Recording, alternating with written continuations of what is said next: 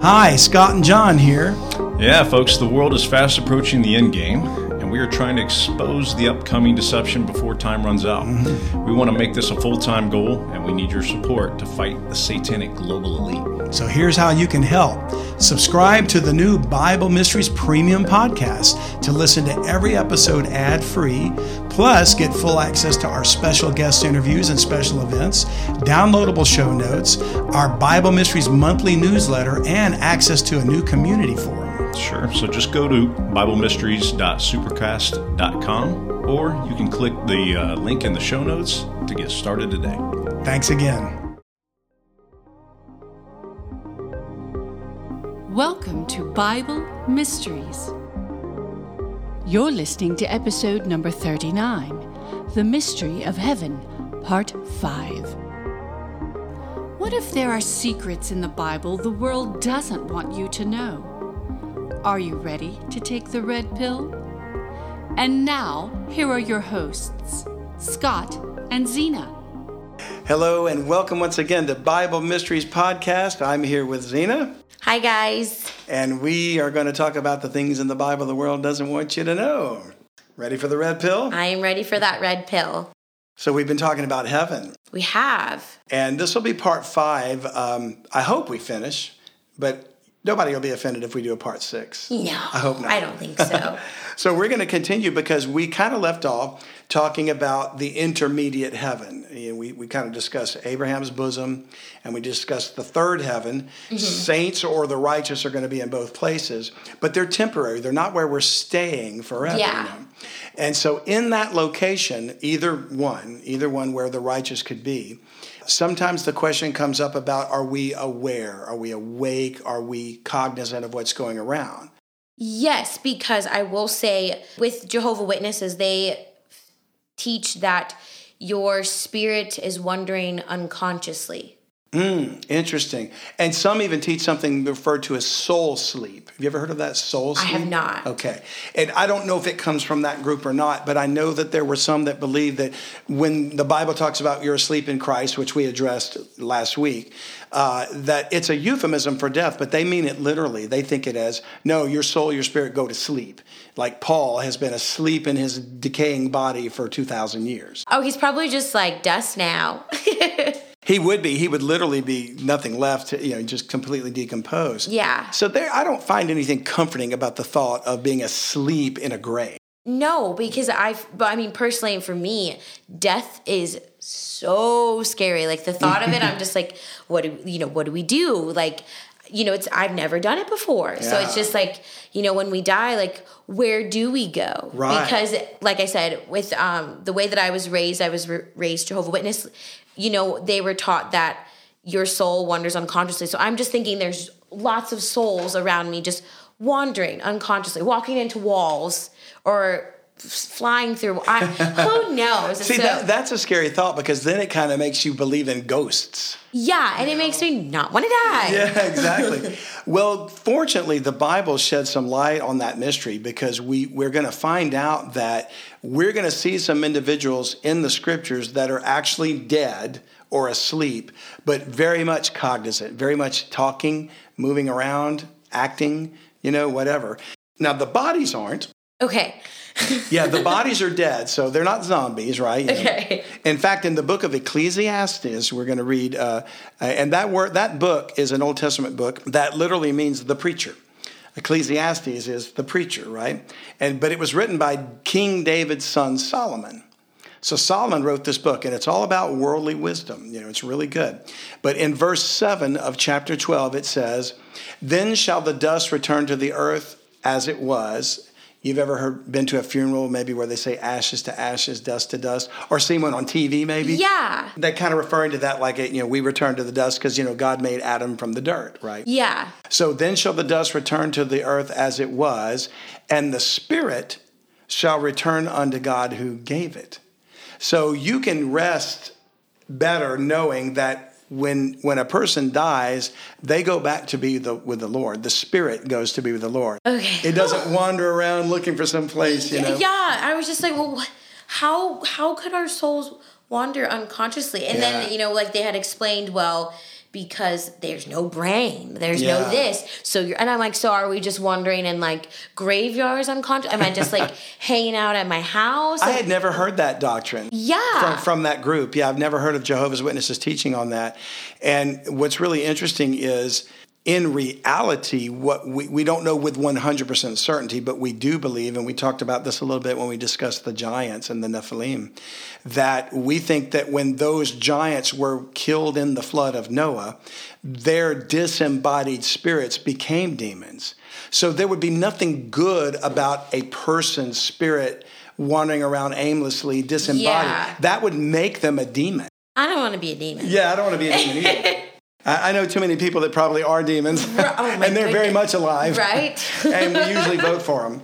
So, uh, so Philippians, Paul writes in chapter one, gives us some more insight into this when he says. For I am in a strait betwixt two. Now, those are some old words we don't use anymore. Yeah, I'm like, what did you just say?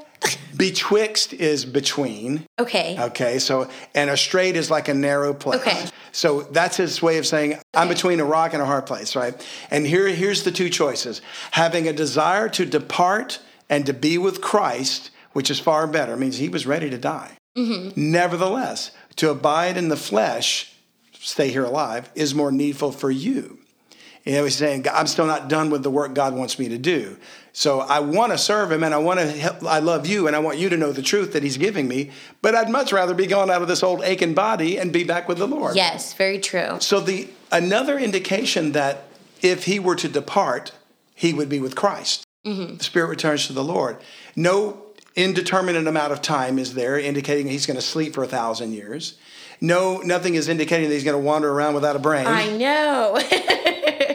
he's the impression is i want to get out of this body because the minute i'm gone i'll be with the lord yes that's what he wants right and he also said as much in 2 corinthians 5 and we kind of glanced on this last week but we're going to read uh, focus on another section of it in verse 8 when he said we are confident i say and willing rather to be absent from the body and to be present with the lord and it's almost the same idea I want to be absent from the body because I will then be present with the Lord. There's no amount of time you can insert in there. He didn't say to be absent from the body for about a thousand years and then be present with the Lord. Mm-hmm. He didn't write that. So there's no indication that there's any amount of time.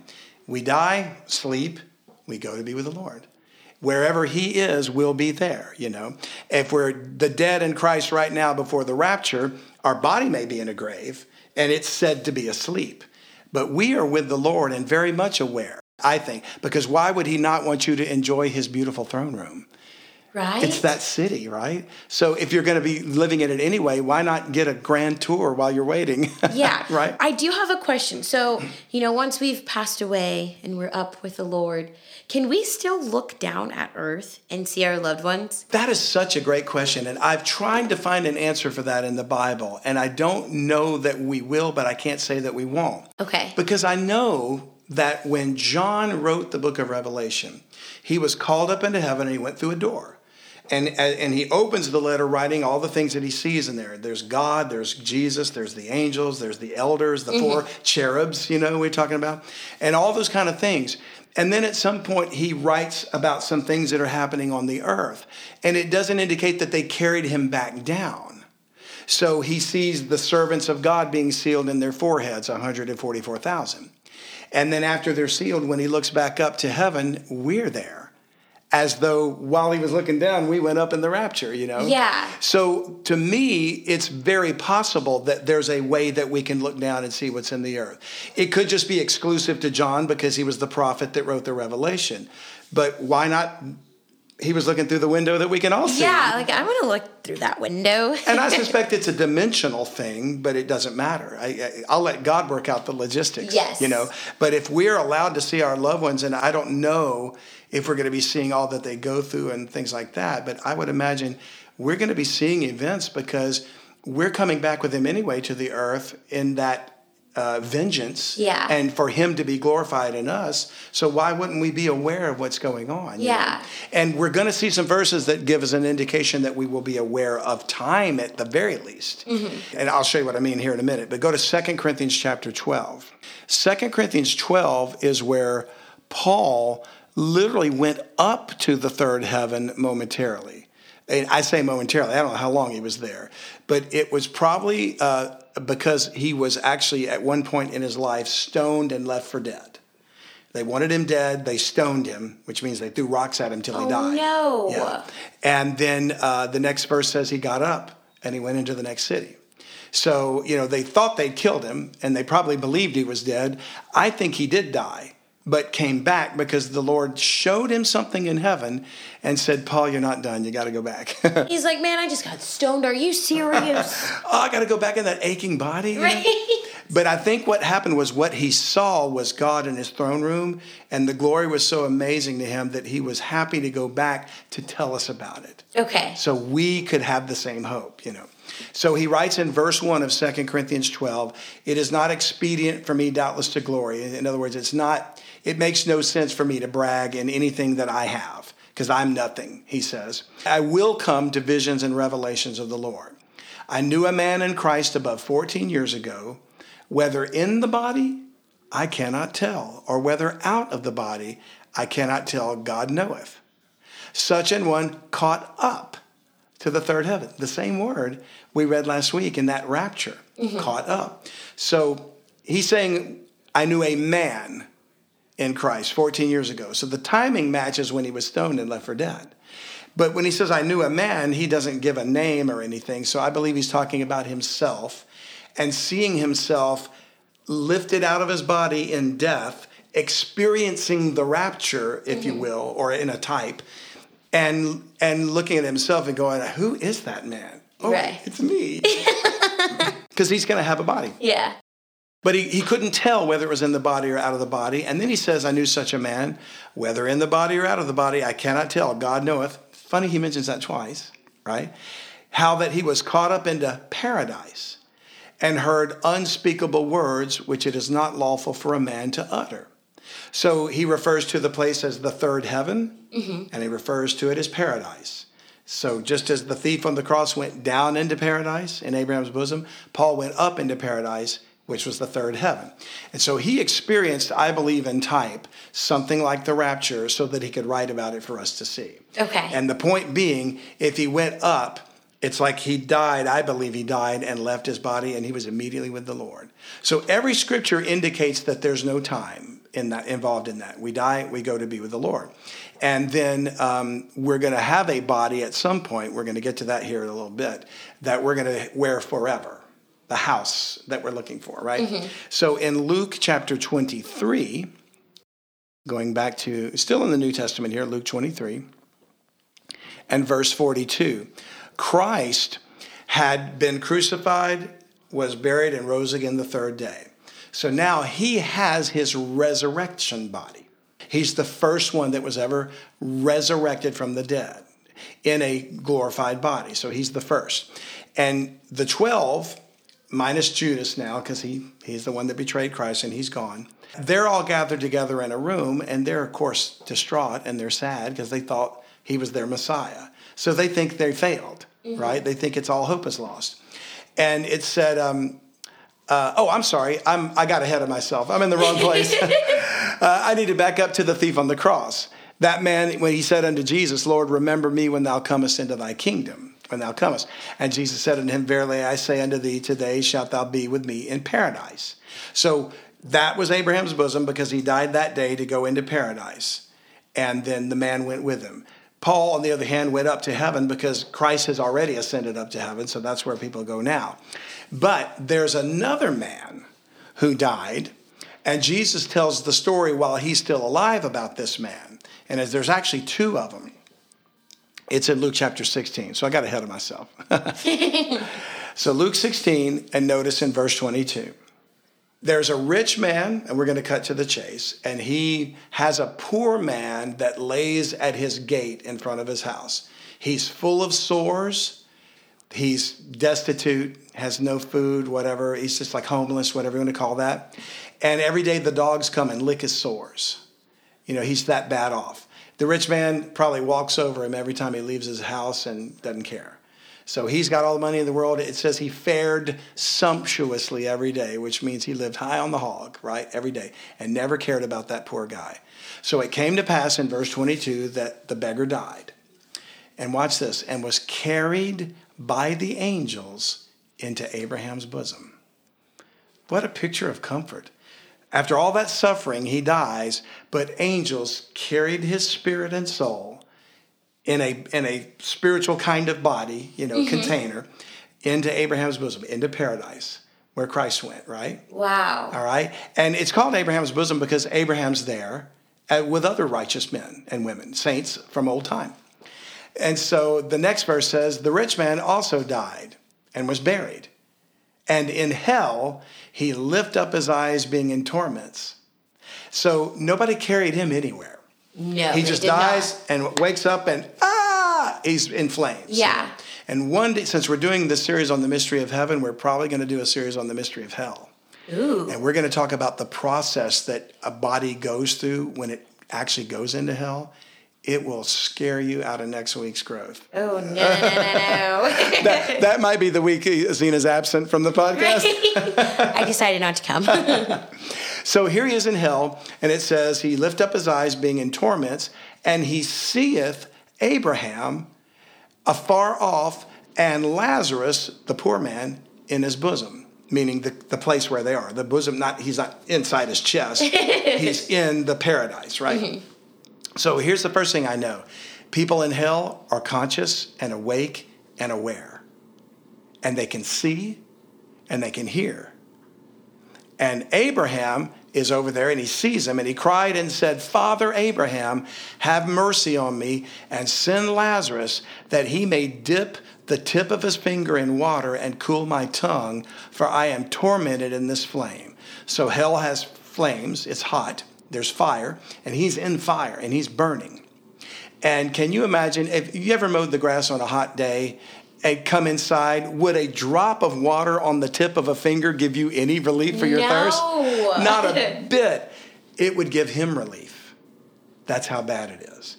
Even a tiny drop of water on the tip of a finger would be relief to a person in hell. Wow. That is a scale of you know to lets measure. me know I don't want to be there. You don't want to be there. So he cries. He feels. He feels pain. He feels anguish. Whatever. I'm tormented in this flame. Verse 25. But Abraham said, "Son, remember that in thy li- in thy lifetime thou receivest thy good things, and likewise Lazarus evil things. But now he is comforted, and thou art tormented." And the other thing to take from this is Abraham is talking to him. He's in paradise. Yeah. So he's conscious and he's aware and he can see and hear. Yeah. How are they communicating though? Well, they're talking to each other. But there's as you, when you read on you'll find out that here's hell, here's paradise, and in between them is a great gulf. Oh, okay. A big body, it's called a gulf fixed, so one can't go to the other side, but they can see and hear. So I don't know if it's like a spiritual thing, like you know, you could picture you know, I say when I hear Gulf, I think the Gulf of Mexico because yeah. I, I, grew up, you know, on the Gulf of Mexico. But it's not. It could be the bottomless pit, and it probably is. Okay. But it might not be more than hundred yards across. Now, I mean, it would be hard, but you could yell hundred yards and somebody would hear you. Mm-hmm. you know? So it could be shorter than that. But either way, they're talking to each other and they see each other. Mm-hmm. You could definitely throw a football 100 yards.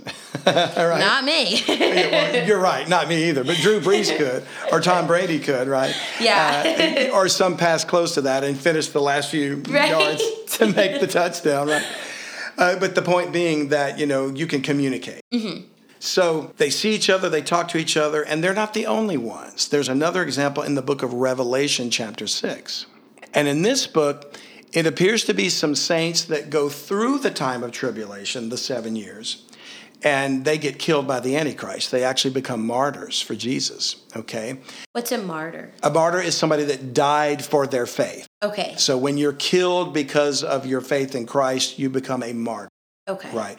And and uh, I think it's what's really interesting is that comes from the Greek word martus, martus, right? And when Jesus Christ said. Um, to the 12, You shall be witnesses unto me. The word witnesses is the Greek word martus. Okay. Martyrs, you know, you shall be martyrs. And they all did. They all died at some point. They were killed for their testimony, you know. Um, but in the book of Revelation, there's a seal of the book that's open. It's the fifth seal. And when, he, when it's opened, it says, I saw under the altar the souls of them that were slain for the word of God and for the testimony which they held. Now, I'm not 100% clear on where the altar is, but I believe whatever the altar is, you could say it's the cross. Yeah. But under the altar implies in the earth, you know, because if you think of the altar in the actual temple, then that's uh, in the uh, where where Jerusalem had the temple originally, and maybe um, when the new temple is built in this time, there's an altar placed there, and so you're looking down under the altar inside the earth. But wherever it is, it's probably Abraham's bosom. Hi, we hope you're enjoying the podcast, but I want to take a moment to remind you of something very important. There are secrets in the Bible the world doesn't want you to know. And the world is fast approaching the end game, and we want to expose the coming deception before time runs out. Freedom of speech is under attack, and evil elements within governments and multinational corporations are trying to prevent you from learning the truth. Scott and I are being censored by social media platforms as we speak. This is true, so you can help us use the satanic global elite's own tools against them. Subscribe to Bible Mysteries Premium Podcast so the controlled media can't shut us down. We can use our own platforms to help expose them and keep you informed, but to do that, we need your support. Help us to go full time with Bible Mysteries. Just $7 a month gives you every current episode ad free without these annoying appeals. You also get full access to our special guest interviews and special events, downloadable show notes, our Bible Mysteries monthly newsletter, and access to the community forum where we answer your questions. Just go to BibleMysteries.supercast.com to help us stop the assault on Christianity and free speech. And don't forget, you can always donate any amount to support us at utbnow.com. These gifts are tax deductible. Thanks again, and here's the show. So it's probably similar people like Lazarus and Abraham. Mm-hmm. But it says they were slain for the word of God and for the testimony, so they're dead, right? And verse 10 says, and they cried with a loud voice. So they're not asleep, are they? Nope, they're very much awake. They cry with a loud voice, saying, How long, O Lord, holy and true, dost thou not judge and avenge our blood on them that dwell on the earth? So they're conscious of time passing. And they remember what was done to them. Mm-hmm. We were killed. When are you going to avenge us? You know? And verse 11 says, And white robes were given unto every one of them. They have a body you can't hang a robe on a ghost. That's true. right? right? So white robes were given unto them, and it was said unto them that they should rest yet for a little season. So they're resting until their fellow servants also and their brethren that should be killed as they were should be fulfilled. Meaning there's going to be others that are going to be killed and join you. See? So Nothing in the scripture points to the fact that we are either a soulless body wandering around aimlessly or that we are asleep in a body somewhere and unaware and unconscious. Everything points to, we've seen examples of people that have died and they're very much able to talk to you. Yeah. they don't come up out of the earth and haunt you. Right? That's that's totally something else. But there, in their intermediate state, somewhere, whether it's paradise in Abraham's bosom or paradise in the third heaven, waiting for the final resurrection or the return of the Lord. Okay. Which for Israel coincides to the same thing. Mm-hmm. So let's take a quick view with the time we have left of the intermediate heaven. Okay. You know, we've seen a little bit of the. Um, Abraham's bosom. We know mm-hmm. that it's a place of comfort and rest. We know it's in the earth we know there's a gulf next to it, and then hell is across there. Yeah. And they can see things. What a great view. Wow, what a view. And I think mostly it's intended for the people in hell to see paradise and what they okay. could have you know? I'm like, I don't really want to be looking at hell. Right. You don't want your apartment window facing the Gulf. Can I get a different one, please? and I suspect that since Abraham is the one that responded to him, you know, that it's there, it could be that the people in paradise don't see the suffering of those in hell. Mm-hmm. Abraham could because God gave him a special provision to make that statement to yeah. him. But it, it may not be like, it could have been like there was sort of a, a portal open for him to see it mm-hmm. and then it closed Maybe. You know, it could have been something like that. You know, we don't know for sure. But I can't imagine that there's people being comforted in paradise going, oh, poor Uncle Steve, he's over there burning in hell. Right. You know, you would hate to think that they have that. Sorry for all the Steves out there. I didn't mean to imply. You're just sitting in your condo sipping your lemonade, and poor Uncle Steve's just burning alive. Ah, ah, you are screaming. Like, How are you doing, Uncle Steve? I can't enjoy the view now. Gosh, Uncle Steve, hush! I'm trying to watch TV. so what we'll do is let's go up to the third heaven again, and let's try to get an idea of what that looks like. And that kind of brings us back to what I mentioned earlier about um, John when he wrote from the vantage point of being in heaven. It's because he was caught up. Mm-hmm. and brought up there to write these things. And that's where we read in verse 1. He says, After this I looked, in chapter 4 of Revelation, and behold, a door was opened in heaven. Well, if there's doors, you know, maybe there's windows too. Yeah. And the first voice which I heard was, as it were, of a trumpet talking with me, which said, Come up hither, and I will show thee things which must be hereafter. So John, who's literally on the earth, goes into a vision and he's caught up into heaven. And he says, Immediately I was in the Spirit, and behold, a throne was set in heaven and one sat on the throne. And he that sat was to look upon like a jasper and a sardine stone. And I'm not that familiar with those stones, but they must be precious stones. Mm-hmm. And there was a rainbow round about the throne, in sight like unto an emerald. And which means I kind of picture almost like a green rainbow. Because to me, I think emerald is green. yeah. Know? It could be something else, but all these shades of green, you know. Or it could have just been the shape of a rainbow, like that curved yeah. line and just this glory of a light that shines with a green emerald kind of tint. It just sounds beautiful, you know. And then he says, and round about the throne were four and twenty seats. And upon the seats I saw four and twenty elders sitting, clothed in white raiment, and they had on their heads crowns of gold. And we don't know who these elders are. No.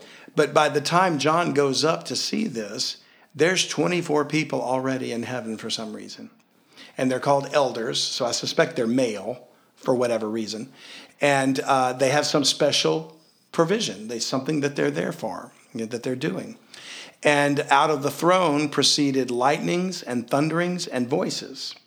And there were seven lamps of fire burning before the throne, which are the seven spirits of God. So this is God's throne room. And as we describe it and read more, we're finding out that it's literally the, the interior of the city, New Jerusalem, where God sits in a throne. He's in that city as we speak right now, you know.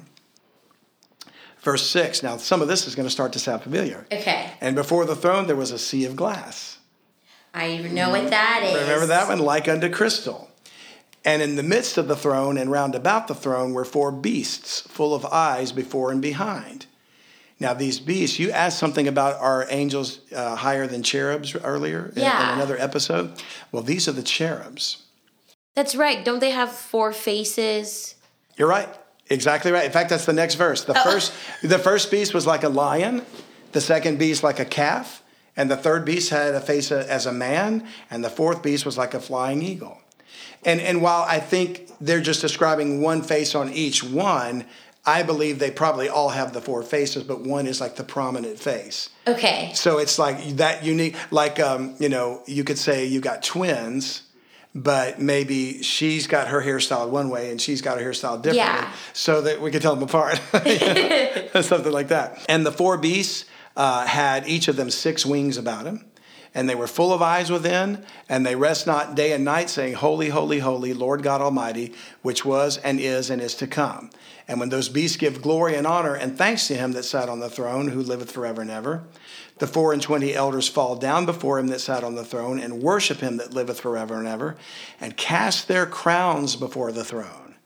In other words, the 24 elders throw their crowns down before God and say, Thou art worthy, O Lord, to receive glory and honor and power for thou hast created all things, and for thy pleasure they are and were created. So, right off the bat, we can see in heaven, in God's throne room, a special royal court. Yeah. You know, crowns on 24 elders, these four beautiful creatures, which seem kind of like monsters in a way because yeah. think of four faces and all, but I bet they're breathtakingly beautiful and we just can't imagine it, you know. Yeah. How it's described. Do you think they have like a face for each side of their head. So like one's a man, one's a lion. You know, like and it's like that's what I that's what I'm imagining. That's what I imagine too. The same thing. And and that while that seems like a horrifying creature, yeah. it I bet if we could see it, it would be so astonishingly beautiful. We would just stand in awe of it. You know? Like wow, I, I wish know. I could look like that. Yes, exactly.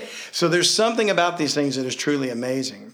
And and if you think about it, it's almost like the four faces represent the four aspects of creation. That you've got the the bird kingdom, mm-hmm. the uh, the um, uh, the four footed beast kingdom, which would be the the um, like the did he say it was a calf? Yeah. Yes. And then the the the predator kingdom, like the lion, mm-hmm. and then man. You know, so it's almost like oh, four wow. aspects of God's creation. Yeah. And it, and when we when we do some studies about numbers, we're going to find that the number four is related to creation. It really is. And is it is it three? That's no seven. Seven is completion, yeah.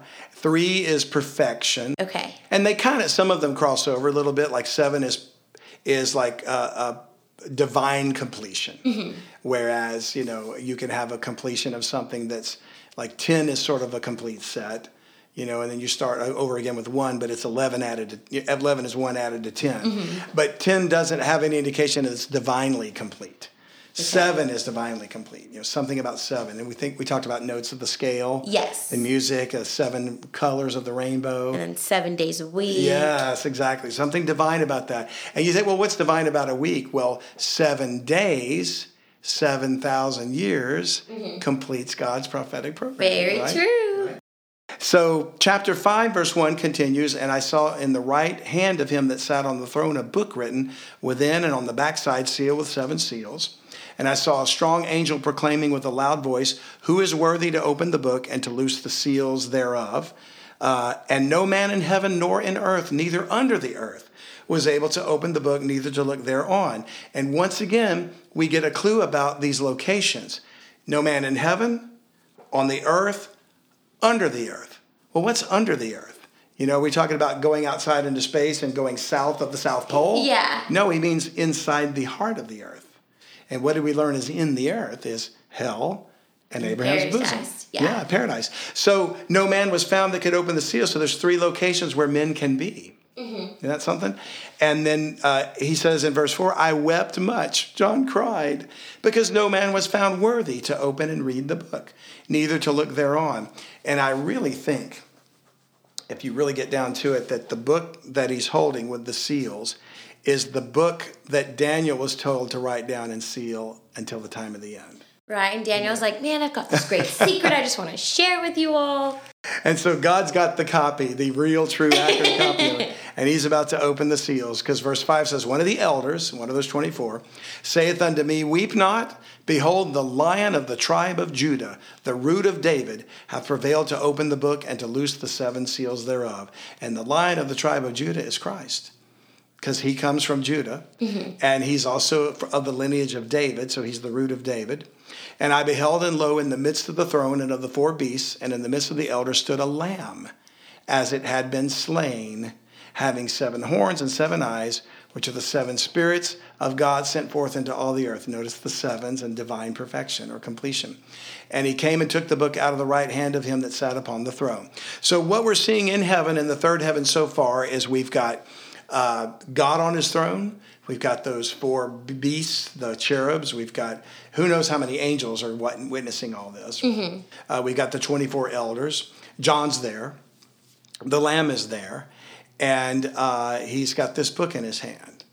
Now, what's interesting is here are the occupants, just kind of went through them John himself, God on the throne, 24 elders, there's seven spirits that are there, the spirits of God, the four beasts or cherubs, and the Lamb. So I count 39 people, not counting any angels that might be watching all this, because we don't know they're there yet. Yeah. But what's really funny is then the next thing you see, well, there's a lot of things he describes that happen with the book and only un- letting the seals open and things like that. But when we, when we skip down to chapter 7, John's attention is directed to the earth. So this gets back to talking about can we look down from heaven and see what's on the earth? Because in verse 1, he says, And after these things, I saw four angels standing on the four corners of the earth. So he's got to be looking down to see the earth. So we've got 39 occupants that we just listed in heaven in the third heaven. Yeah. John himself. And he's writing what he sees, he's writing down all this stuff. And then God must have said, okay, now look down, you got something to write there.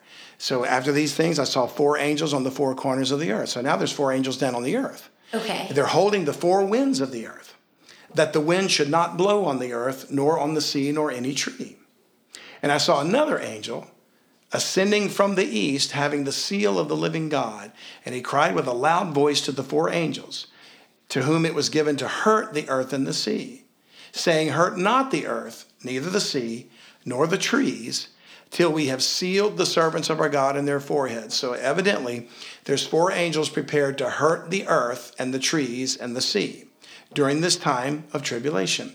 And an angel says to them, Don't start until we've sealed the servants of God. And verse 4 says, I heard the number of them which were sealed, and there were sealed an 144,000. That's where that number comes from. Okay. And it says, They are of all the tribes of the children of Israel. So they're Jews. They can't be anybody else. They're Jews, all right? so now we know he's looking down on the earth. Men are being sealed on the earth. Angels are holding back the wind on the earth.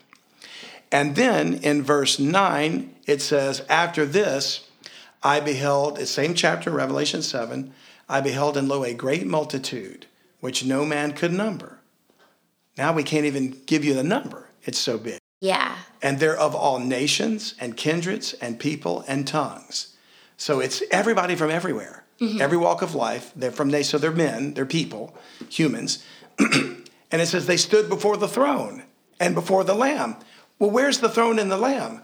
The third heaven. it's in the third heaven.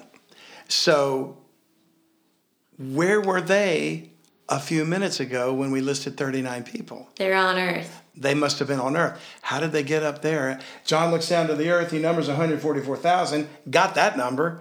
That's not a great multitude no man can number. That's a specific number, right? Yeah. After he numbers them, he looks back up and is like, where'd you guys come from? They just ascended up.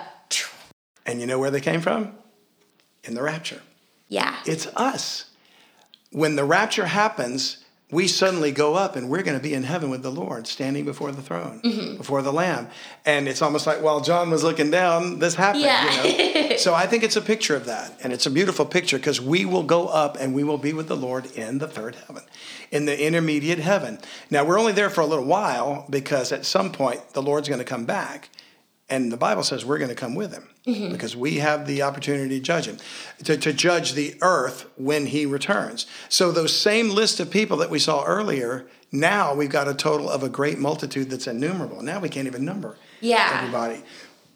Something changed, something happened. And I do believe what happened was the rapture. We read that last uh, podcast in episode 30, uh, 37, no, 38, 37 last episode when we talked about being caught up together when the when yes. the archangel shouts mm-hmm. and the trump That's when of God. Michael shouts. The Michael shout. I do think it is going to be Michael because I think he's going to be announcing that he is once again the prince of Israel, once again protecting Israel, mm-hmm. because God's now dealing with Israel again as a people. And he's got to get us out of the way to do that, because what is the main thing that's about to happen on the earth? We kind of read a little bit, a little clue when he said, Don't hurt the earth until we seal the servants. But basically, the tribulation, right? Yeah. All that's about to start, which is essentially God's wrath on the earth. So, why has he not released his wrath? until the multitude goes up and is in the third heaven with him. Well, for sure, she has to wait for Israel to admit that they're wrong and ask for forgiveness. That's exactly right. That's going to take some time. That's exactly right. He's waiting on them to make their confession. And I think it's going to coincide with this event of us going up, mm-hmm. like we mm-hmm. talked about. But here's the main reason why he can't start the tribulation until we're gone and it's 1 Thessalonians chapter 5 verse 9. Paul wrote, "For God hath not appointed us to wrath, but to obtain salvation by our Lord Jesus Christ, who died for us that whether we wake or sleep, mm-hmm. we should live together with him." And now you've seen where we're going to live together with him, up in that city, up in his throne room where he is now. So the point being, the wrath of God that is about to be poured out on this earth cannot be poured out until we get taken out of the way. Okay. We're the thing holding it back. And because we've been delivered from the wrath to come. So as long as we are still here, God's not pouring wrath out, He's pouring out grace. He's offering salvation freely, and our job is to tell people about it. Okay. And I think that's going to bring us to a close because if we keep going now, we're going to start up, open a whole new can of worms. right. So there might just be a part six. I'll take a look and see if we can do that next week, and if not, we'll start a new subject because I don't want people to get worn out because that would that would be six episodes just on the mystery of heaven. But I don't know about you, but I want to know all I can. I do too about heaven. So thank you all for your patience with that. And we do look forward to seeing you next week. Yes. Thank you guys so much for listening. As always, make sure you subscribe, share, uh, tell us something new that you've learned. Are you excited to go to heaven or are you excited to go to hell? Let's hope you're saying heaven and not hell, but no judgment here, you know, to each their own. As always, thank you guys so much for uh, for listening in, and we'll see you guys next week. Thank you so much, and I think I will tell you that there's definitely going to be a part six. I, I, just went back looking through my notes, and I've still got too much to cover to say we're done. so we might end up having to do seven because seven is the number of completion. There you go. so see, we're learning something all the time. Thanks again, folks. We'll see you next time. Bye, guys. Thank you for listening today. If you like what you heard Please subscribe to Bible Mysteries and share it with a friend. If you want to learn more, you can go to Unlock the Bible Now. That's utbnow.com.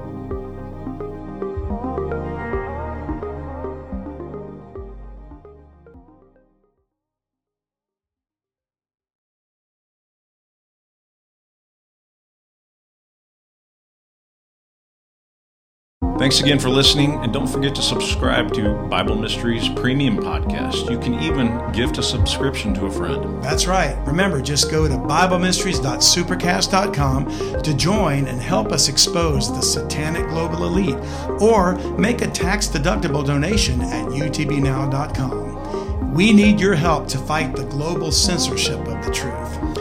Thanks for your support.